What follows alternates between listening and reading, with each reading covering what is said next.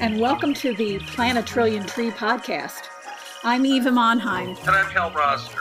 We're both certified arborists, credentialed by the International Society of Arboriculture.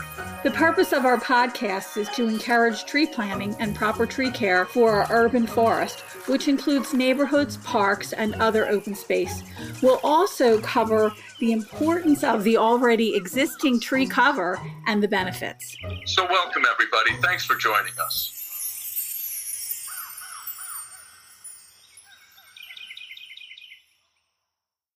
This podcast is being recorded on March 26th, 2021. Carol Wagner is a longtime horticulturalist at Haverford College in Haverford, Pennsylvania, a suburb of Philadelphia. A lifelong resident of southeastern Pennsylvania, she graduated from the professional gardening program at Longwood Gardens in Kennett Square, Pennsylvania. She takes great pride in the history and plantings at Haverford especially the college's great grandchild of the Penn Treaty elm. She recently became a founding member of the Newtown Township Shade Tree Commission. Welcome to the Plant a Trillion Trees podcast, Carol. We're delighted you can join us today. Thank you. Your reputation has been immeasurable when we talk about trees and the saving of the genetic line of the Penn Treaty elm and how important that is. I know that the elm has been saved in several places at Penn, the University of Pennsylvania, and Haverford. But can you give us, can you take us back and give us a little bit of a, a background on the history of the tree itself? How much time do we have? you get started and we'll just we'll just deal with it. Um, so the original tree blew over in a storm about March 5th, 1810. This place where the tree, the original tree had been growing, was called Shackamaxon by the, the natives. And Shackamaxon meant place to make a king. So it is a place that they would go for treaties. That's a place where they would go if they had to, you know, crown a new chief for one of the tribes. There was very many. There's a lot of tribes um, within the Delaware or the Lenape Indians this is where they met. And it just so happens that there was this wonderful tree that was growing there. So apparently, when it fell over, it was like 283 years old. It took it back to about 1530 is when a little seed, uh, you know, sprout, native little seed sprouted along the banks of the Delaware River. And that tree became this, you know, historic symbol of peace and love and unity throughout the world. And it was um, so it's really it's really pretty cool. Now back in 18 in the 1530s, that's when Michelangelo was painting the ceiling of the Sistine Chapel. King Henry VIII killed one of his wives so he could marry Jane Seymour, not the not the actress. Uh, so there was some interesting things that happened, you know, back around that time. But that's when that tree sort of sprouted. Now, when William Penn met with Chief Tamenund and members of the Lenape tribe, to to present their treaty of peace and you know wanting to live in unity with with the people that you know they assumed owned the land even though indians do not um, the native americans do not think that they own the land. They think that they live in unity with the earth. But william penn you know in his european method of thinking thought that they owned it so he wanted to live in peace. So he that's when they met 1682 the tree at that point was about 150 years old. Now, our tree at Haverford is a great grandchild of the tree. Um, the college opened up for business in 1833. Somewhere around 1840, one of the founders of the college, gentleman by the name of Bartholomew Wister, somehow, and we have no idea how, uh, he acquired a grandchild of the original tree and had it planted on Founders Green in front of the main building around 1840. That tree survived. It died Dutch elm in, and was removed in 1977. So our grandchild tree was 1840. Somewhere around 1900, there used to be a nursery up in the Germantown section of Philadelphia, and it was uh, Thomas Meehan Nursery. So Thomas Meehan had a nursery, and one of the things that he loved to deal with was trees of historical significance. Apparently, he came to Haverford and collected cuttings, I guess, of the 1840 tree. And he grew them up. So that was around 1900, 1905, something like that. In 1914, Bartholomew Wister's grandson, Caleb Cresson Wister, who was class of 1896, I think, from Haverford, he acquired, he purchased seven trees from Meehan Nursery and gave them back to the college to be planted as grandfather Wister would have wanted, which was a circle of six with one in the middle. That's what they did. So he acquired these these saplings. Sometime I'll, I'll send you a picture of uh, what the, they looked like shortly after they were planted. So there was this seven little saplings that were planted, a circle of six with one in the middle. Well, that was in 1914. In 1950, they were really cool. There's a beautiful winter shot of them. And then Dutch elms sort of moved in, and we kept losing them. Um, and starting in the 1970s, we lost the sixth of the seven trees. We lost the sixth one in 1978, 72. It's in the 70s, let's put it that way, leaving just one tree. So I took the photograph of the of 1950, the cluster in 1950 from down below. I was looking at it. It was a winter shot, no leaves on the on the trees. I went down. I kept looking from you know all the different trees that were in the picture compared to the photograph, and I finally figured out that it was you know it was it was one of the outer trees on the, the northeast corner. So it was really cool to figure out which tree it was that survived. We do have it treated, injected to protect it from elm phloem necrosis, uh, to protect it from any elm bark beetles that might show up. And we haven't had any sign of the Dutch elm disease. Just like COVID, I mean, the disease is still out there, but we're just really lucky that we haven't we haven't had it on on campus since then. But uh, it's a beautiful tree, and it's you, you, could get hundreds of people under that tree. You know, if you went under it, it's uh, it's gorgeous. It has a wonderful canopy, but because it's by itself, um, we let it branch down to the ground, and um, it's it's doing wonderfully. You know what's so fascinating to me is that you are a spirit that is watching over the whole lineage of our country. From William Penn's time to now and being able to watch over a tree that has so much historical significance, not only here in our country, but also around the world. When we think of Benjamin West's painting that was seen, uh, seen globally, it was taken on trips around the world uh, for people to see how impressive the whole um, action of the peace between William Penn and the native population. And that is a really amazing tribute to a living being other than a human. Mm-hmm. Uh, the other thing that I could think of close to this would be the, the grapevine of Hampton Court, which was planted there, and I think it's over four or 500 years old, and it was wow. uh, preserved and the grapes are still harvested. But to know a tree that is that old, that has such a historical significance, and we, I know we have old trees out on the West Coast, but from a historical significance standpoint, this is center foremost for American history.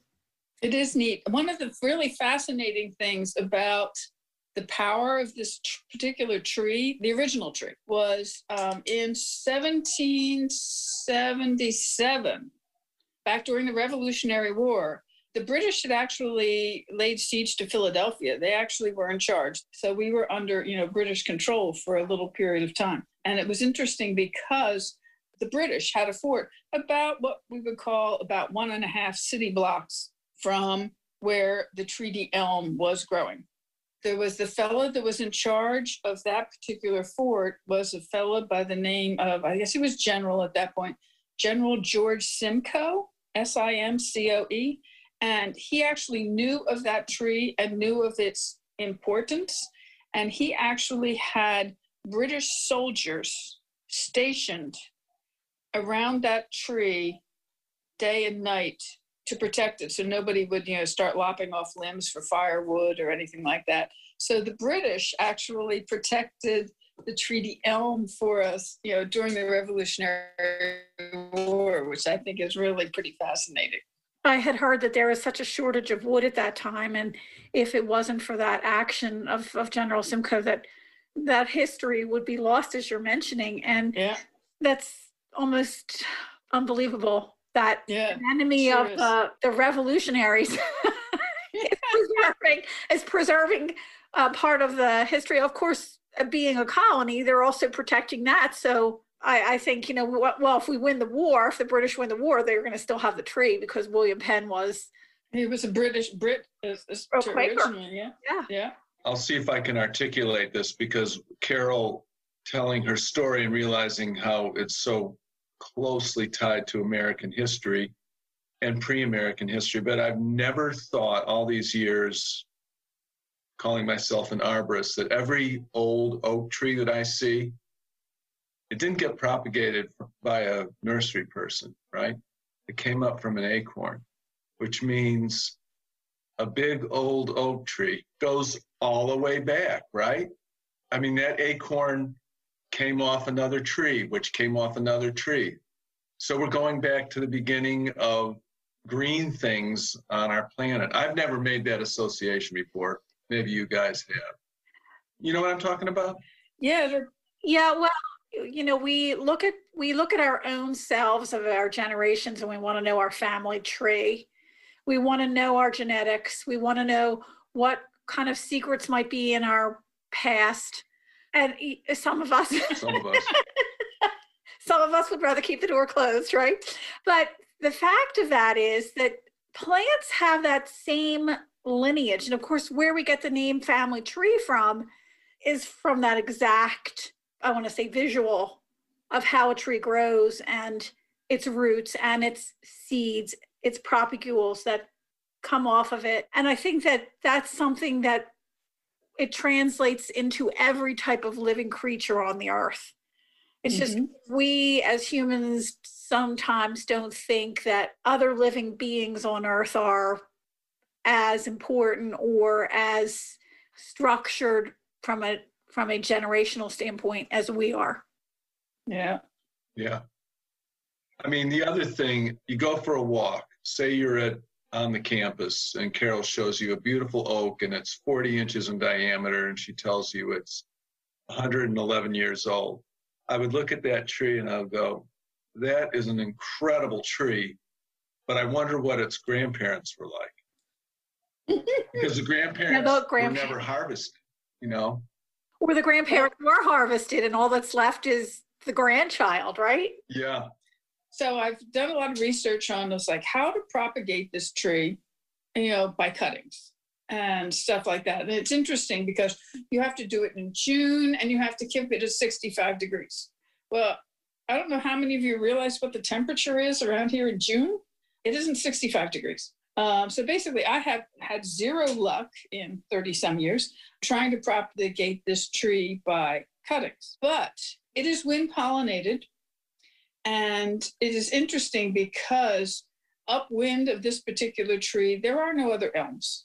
And any elms that are upwind of this particular tree are children of this particular tree.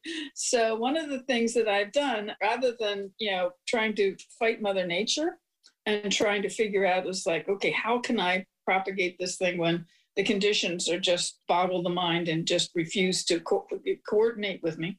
So I let the tree do the work.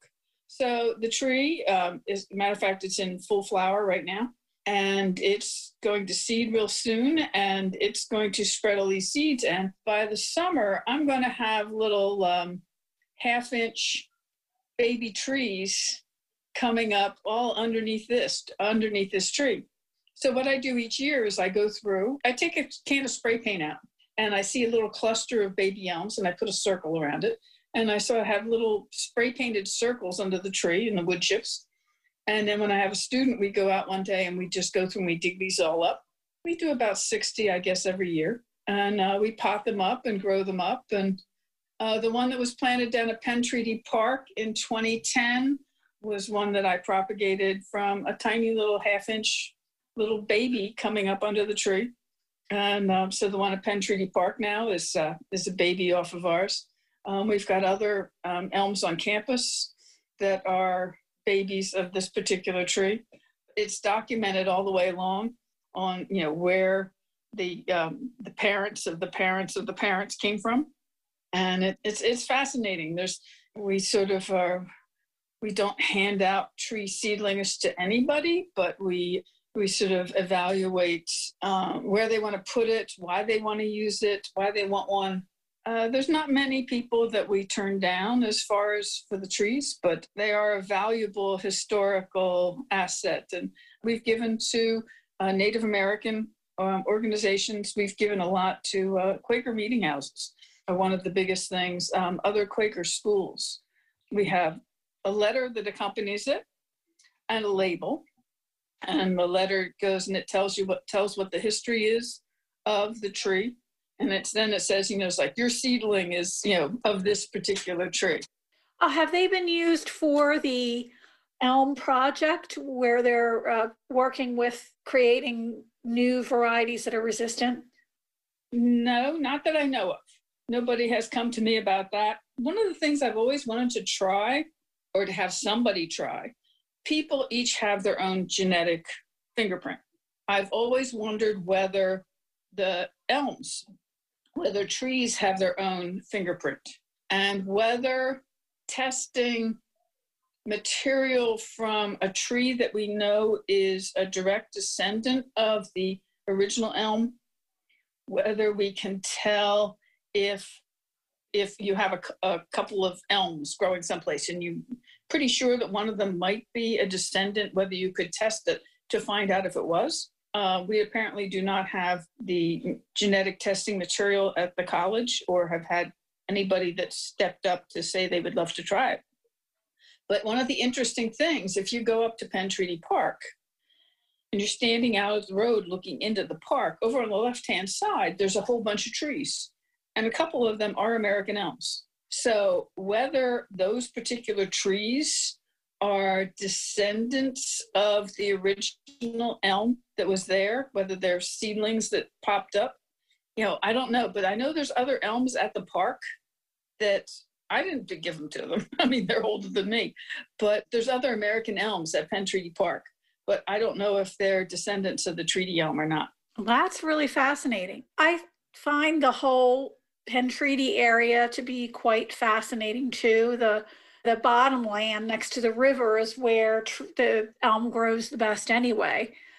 And I'm thinking to myself that that is a is a really wonderful place for discovery. The tree that's there now was very very large when it fir- when it first went in back in 2010. Yeah, it was about yeah, it was about 18 to 20 feet. Yeah, it was very large. So how old was that when that went in? It was probably about 20 years old. It was probably um, a plant that I started back in around 1990 or a little, had can't be much before 1990. So it was probably about 20 years old. So back in 2010, we were celebrating the 200th anniversary of the demise of the original tree. And you did the Friday lecture at the flower show. Thursday night was exhibit at the Pennsylvania Horticultural Society in Philadelphia. And on Saturday, first was an event at the Arch Street Meeting House, followed by another event at Penn Treaty Park. Well, it was interesting because when I was, we were at the Arch Street Meeting House, and I gave, um, I presented uh, babe, uh, seedlings. They were about a foot, 18 inches tall, one to the Quakers and another one to the Indians. So I gave one to Chief Gould, and the other one went to Nancy Gibbs. And afterwards, there was a whole big ceremony and you know reception and stuff. And that's when John Connors from Penn Treaty Park came up to me and he goes, Carol, Carol, we need your help. We think that our tree at Penn Park is dead. So we're not sure, but we think it is. But it was March, so nobody could tell if it was really dead or not because, you know, it hadn't leafed out yet anyway. So I left the meeting a little early and headed up, you know, found my way up to Penn Treaty Park. I had not been there before. I had to find my way up to Penn Treaty Park. I came to this one street and I had to go left because if I went straight, I'd end up on 95 going south. I turned left, and there in front of me is the sculpture of Chief Tamenund, which is an amazing bronze sculpture. And it's right there at the end of Market Street, right by, you know, right overlooking 95. It's really amazing. Anyhow, found my way up to Penn Treaty Park, looked at the tree. Tree, tree is dead. Um, Dutch elm disease had gotten it. Two months later was when we put the new tree in. And we go up, we take the, pick one of the trees that we had at the campus. First, we had to get the tree spade to dig a hole to put it in. Well, all that prop, most of that property at Penn Treaty Park is fill. The river used to be right up near where the road is. And with all of the different thing, the history of that whole area and whatever businesses were there over the centuries, it just got filled in. And the fella had the hardest time trying to pull a plug of soil from the park because of Dutch elm it's a disease that gets into the plant. It got down into the roots and everything. So you couldn't plant another tree right in the same root zone as the one that died because the disease would just be transmitted to the new tree and it would die. Plus, the tree had been in this raised bed, and the tree spade couldn't deal with planting another tree into the raised bed. So he goes, Well, we're going to forget that. We'll just keep working our way down towards the river till we can find a place where we can get the blades into the ground. With that tree spade jumping all over the place, finally managed to get you know all four blades into the ground and pulled the plug. It was crazy. Um, you could tell it was filled. There was a piece of creosoted railroad tie sticking out one side of the of the ball, and it was a bent up piece of uh, rebar sticking out the other side, and it was dripping all sorts of strange water. Um, and that's where the tree got planted, and it's doing fine. But it was so funny just trying to find. I think he tried eight different spots before he finally pulled enough of a plug that he could, you know, took that plug back to the college and then brought the tree down and put it in. And it's been doing great. Hal, you should see how big that um, tree spade was to get the tree in. Oh, really? It was, it was a size one. Yeah. It was a 60 inch, I think. It was a five footer. So it's a, dug a five foot wide ball. Amazing. And and the other thing is too, I still have pictures of that from. I actually sent Carol a picture with her and Pastor Norwood. The uh, Lenni Lenape uh, minister came and did a a smudging for the tree and uh, tobacco ceremony. It was very very impressive. Oh, terrific! Well, I know when we went to plant it, I mean, it was it was just going to be planted, and um, I actually contacted Pastor Norwood and said, I said, you know, we're planting putting a new tree in Penn Treaty Park. He goes, um, I said, I think you should be there to bless it. He goes, I'll be there. so yeah, he did come to bless the tree, and that was that was wonderful. Nice. He Great is a guy. sweet. He's a sweet man. He sure is.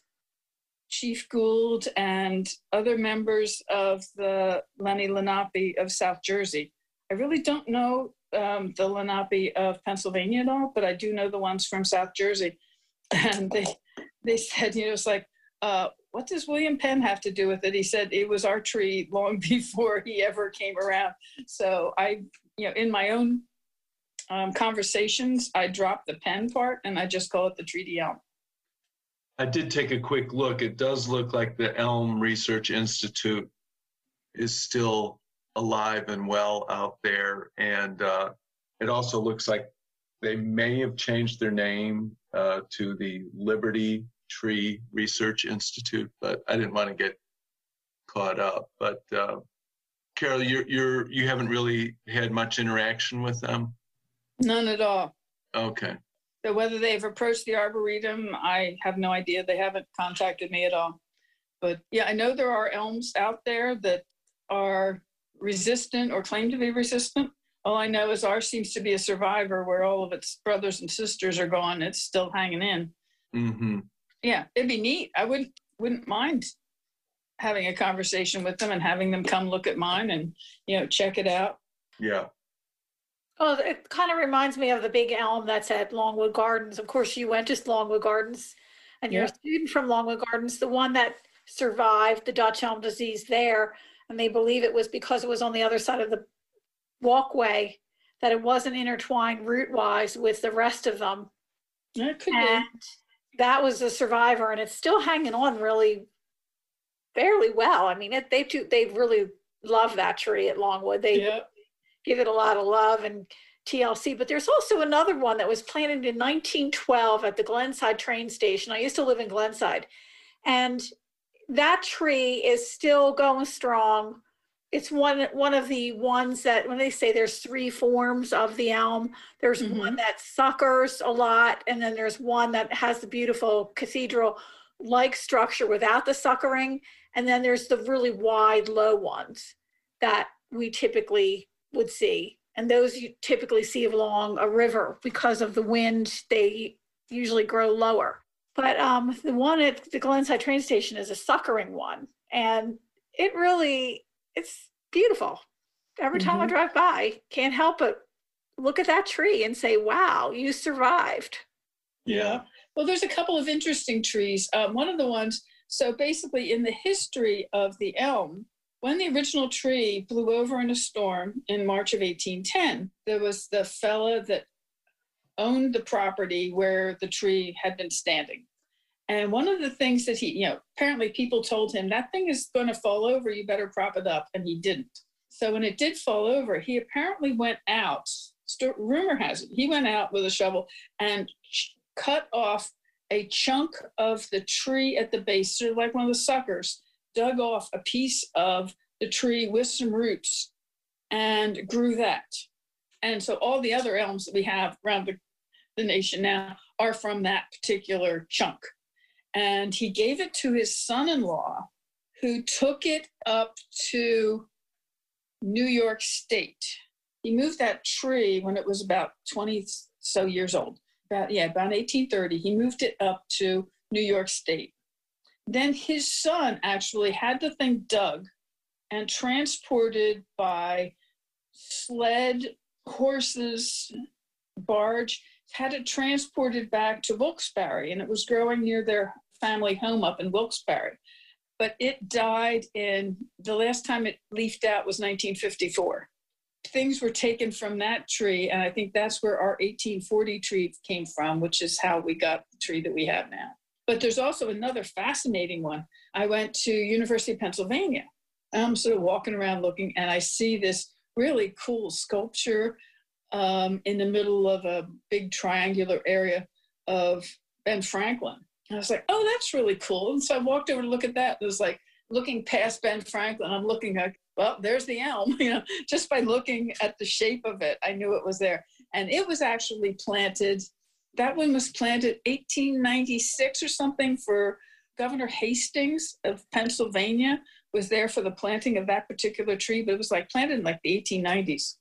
So it's really cool. I mean, there's you know elms popping up all over the place that are you know historical and related. It's funny because I, they didn't even know that Haverford has the genetics from the. They thought that they were the only ones that had Penn Treaty elm. Could be.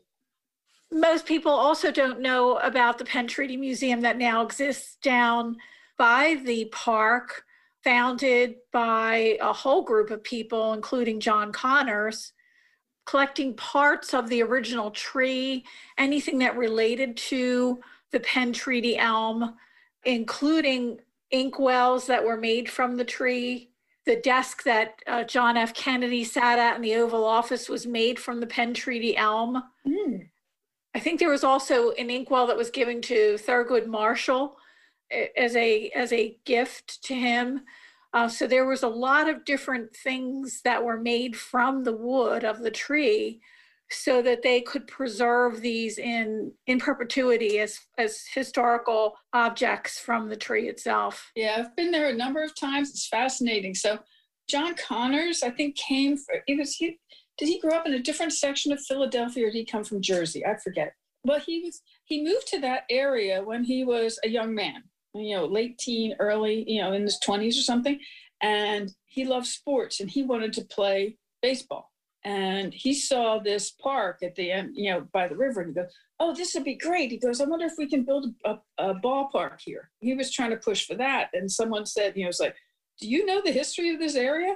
And he said, No. And somebody told him about William Penn, the elm, and you know, Chief Tamenund and the history of this particular area. And he actually fell in love with it to the point that anything that ever comes up for sale having to do with Kensington, the history of that area, the elm, the treaty, any sort of thing, and just like he goes for it whenever he can get it. So he's got some fascinating stuff there.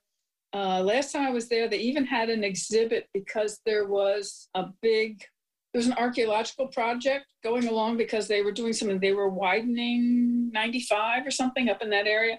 And so before the paving would start, they had a an archaeological team come in and to see what kind of things that they could, you know, locate to save and protect. So he had all sorts of interesting Native American artifacts and arrowheads and pottery and all sorts of really cool stuff that he that was uh, discovered during that 95 enlargement project. And you know that was on exhibit too he just is, does a great job with it. Yeah he does. And it that dates back. I think they they they um the archaeologist said that it went back uh there was a civilization there since uh, like 3000 years ago. Yeah.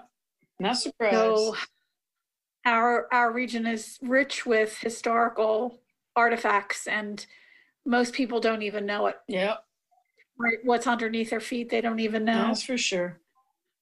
The elm is extremely important. Um, i love to protect it. I keep an eye on it uh, to you know make sure that any dead wood is uh, removed and um, keep keep it uh, wood chipped and you know just uh, keep keep protecting it it was sort of funny because the you know because of uh, Dutch elm disease, um, the arborist says, well, you shouldn't be pruning it when it's in leaf. You know, you could attract the the, the elm bark beetle. And um, so I said, well, when can I prune it? He said, November. Wonderful.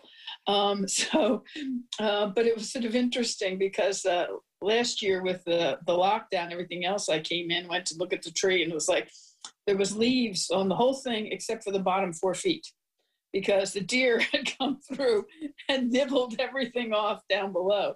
Um, so that was sort of fun. It's like nobody told the deer they're not supposed to touch it until November.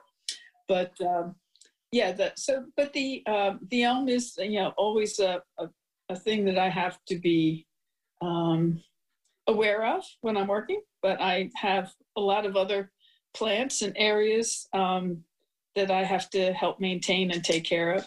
As a matter of fact, we had a, um, a tree risk assessment done in 2017, um, which was a, a fabulous, all um, all encompassing um, tree risk assessment by uh, Rockwell Associates. And um, their recommendations were amazing. And they went through, and there was this one section of woodland um, that had a lot of trees that were dangerous for one reason or another and a lot of them were supposed to be removed. Um, and a couple of them just didn't even wait for the chainsaw. They just decided to come down on their own. But we had a lot of stuff taken out and it made it so open. So this became a, um, a native tree restoration area for me. So I've planted about 50 different native trees. Uh, little, some are big, um, we had some tree, trees spaded in that were bigger, and we also did a lot of uh, smaller, younger trees, and they're all in uh, tubes. Um, they're in these tree tubes, which are made of uh, recycled milk bottles. So there's all these white tubes, As a matter of fact, we're an arboretum, but that particular area of the campus, I call it the tuberetum because you just see all these white tubes throughout the whole thing, uh, which is really fascinating. And um, I'm anxious to see how well uh, how well they do. Um, there's some native trees in there that I've, yes, there's a lot of trees that were saved um, that didn't have to be removed, but the ones that were removed, and now we got a whole bunch of new stuff coming up, and I'm very excited to see if I can, uh, you know, get this thing uh, to a point where it can maintain itself. So that'd be cool. That's very exciting. Did you? Um, what What is your strategy, Carol, with uh, the forest floor? Are you just going to let the trees do their thing, or do you have uh, invasive herbaceous material that you have to deal with? Oh, we got all sorts of stuff. In this particular one section, um, there's a lot of different um, things that are um, growing on the ground level. Uh, the only one that's native is poison ivy. so all the rest of it is going to, you know, probably going to be chemically treated to try to um, eliminate the things that are taking over. Um, at which point, once they get that pretty much under control, um, you know, I can see get a lot of um, you know native uh, wildflowers and other things, you know, getting so that they maintain it. Um, half of that woodland is um, when I let it grow. Uh, before I started the project, was seven foot tall forest of. It was about a quarter acre, seven foot tall forest of uh, Japanese knotweed. So that's um, so that's been fun to you know chop that down and keep after that and try to make that all go away. Um, so I have a couple of years of uh, uh, eradication before I can do much more planting other than trees. But uh, yeah, it's hope. I'm hopeful. There, there was one thing before we go that um, the alley that you come down when you enter the mm-hmm. college. Um, are you still repurposing or adding new trees into that alley? Because I know that some of them had to come down. So the um, the alley that we put in along College Lane. Now the College Lane trees were all uh, red maples. Oh no, red oaks. Sorry, red oaks. Quercus rubra. And um, one of the big problems that we have right now is um, the bacterial leaf scorch. And of course, being a monoculture, it just spreads from one tree to the next. Um, so we actually went through um, about three years ago now, I think it was, and we made a collection, we made an assortment of trees. I think we had six different trees, or five or six different trees, um, except for, I think, willow oak is the only thing that's actually in the black or red oak family. Everything else is in the white family. Um, so we went through and alternated, you know, one, two, three, four, five, one, two, three, four, five, and we planted in 40, 44 trees or something, um, you know, half on each side. And so we went through and replanted the allée, um, just a, you know about six feet further away from the road um, for salt and all that. And we put them in, and then as the bigger older trees um, reach the point where we have to remove them, we will. Um, but as long as they're there, they can stay. Um, so we just had three of them removed not too long ago. Uh, but interestingly, we're about to do the same thing over on um, Walton Road, which is the road that exits um, onto Railroad Avenue. Um, so it's sort of the other entrance to the campus. And it has a lot of large um, Quercus macrocarpus, uh, not macrocarpus, sorry, uh, Quercus bicolor, um, the swamp white oak. Um, there's a lot of those, but they're they're in between parking spaces, and we had to have one removed, and the one two up from it was hit lightly by lightning um, this past year. So, you know, we started to worry about it. So we're actually going through, and similarly to what we did on College Lane and going through and we're planting a new allée um, a little further in, a little further away from the road. So as those trees have to go, they go, and we've got already got a new allée started. So um, yeah, we're trying to work on keeping some of the historical significance of, um, of the campus.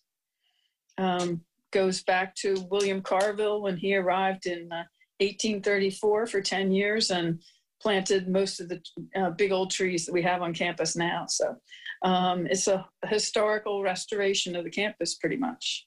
Does the college grow some of its own trees? Do you have a little nursery going in some fashion? No, we have a small area that's fenced in, and basically we we purchase things that other people have grown.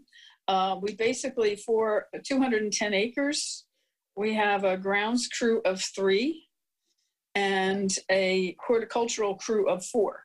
So we're a little understaffed. We don't have we don't grow our own annuals either. Um, we do have a lot of tropicals that we overwinter from year to year in the greenhouses and stuff, but we do not have the manpower or the time to uh, go through and do all that. So uh, we let somebody who does a good job on growing trees to do the growing, and we'll just uh, take care of them once we get them. Sounds good. Yeah. Well, thank you so much, Carol. And we uh, typically ask the question, what's your favorite tree? But should we ask? I don't think so. It, it, or should is, we? I mean, I even have uh, the necklace that I wear, uh, which I can't even see I with see the background. um, is uh, some people say, "Oh, it's the tree of life," and I'm, but um, actually, to me, it's the the treaty elm, and I got it about uh, four years ago at the flower show but uh, yeah, I do love I do love the treaty elm. Uh, my other favorite uh, tree is um, is the the big macrocarpa, uh, Quercus macrocarpa, the bur oak. We have a couple of old ones that are originals to the original planting in the 1830s. So yeah, so I got a couple of Wow. favorites. One of my favorite uh, elm tchotchkes is I got from we mentioned the uh, canopy conference that that you host every year. Do you remember when you were handing out the little cookie slut? They were about as big as a Yep. chocolate chip cookie.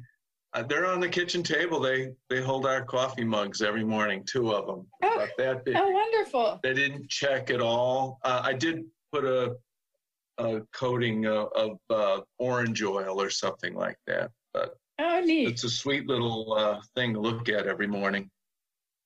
Well, when I have to do any pruning, or if any pruning is done, I save a couple of nice logs, and I, you know, I put them in the pole barn, and they dry out for a couple of years, and then when I need uh, cookies for a certain event, then I go take it over, and I have by then it's all dried out enough that it won't check. Then I go and I make a new batch of cookies to hand out. But, but yeah, it's uh, it's a cool thing. Yeah, it is. And for our listeners, uh, in case you don't know what a cookie is, it's a slice of a tree and it's used for all kinds of things. Yeah. Well, thank you so much, Carol. Uh, this was really wonderful. As always, it's always Yeah, great great seeing hanging out with you And- on a beautiful spring afternoon. It certainly is beautiful.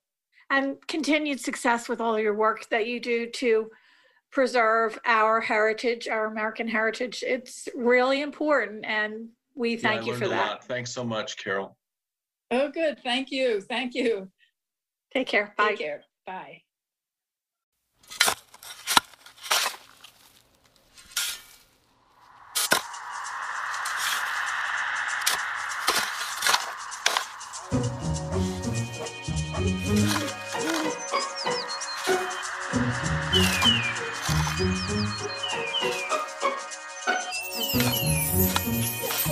Thank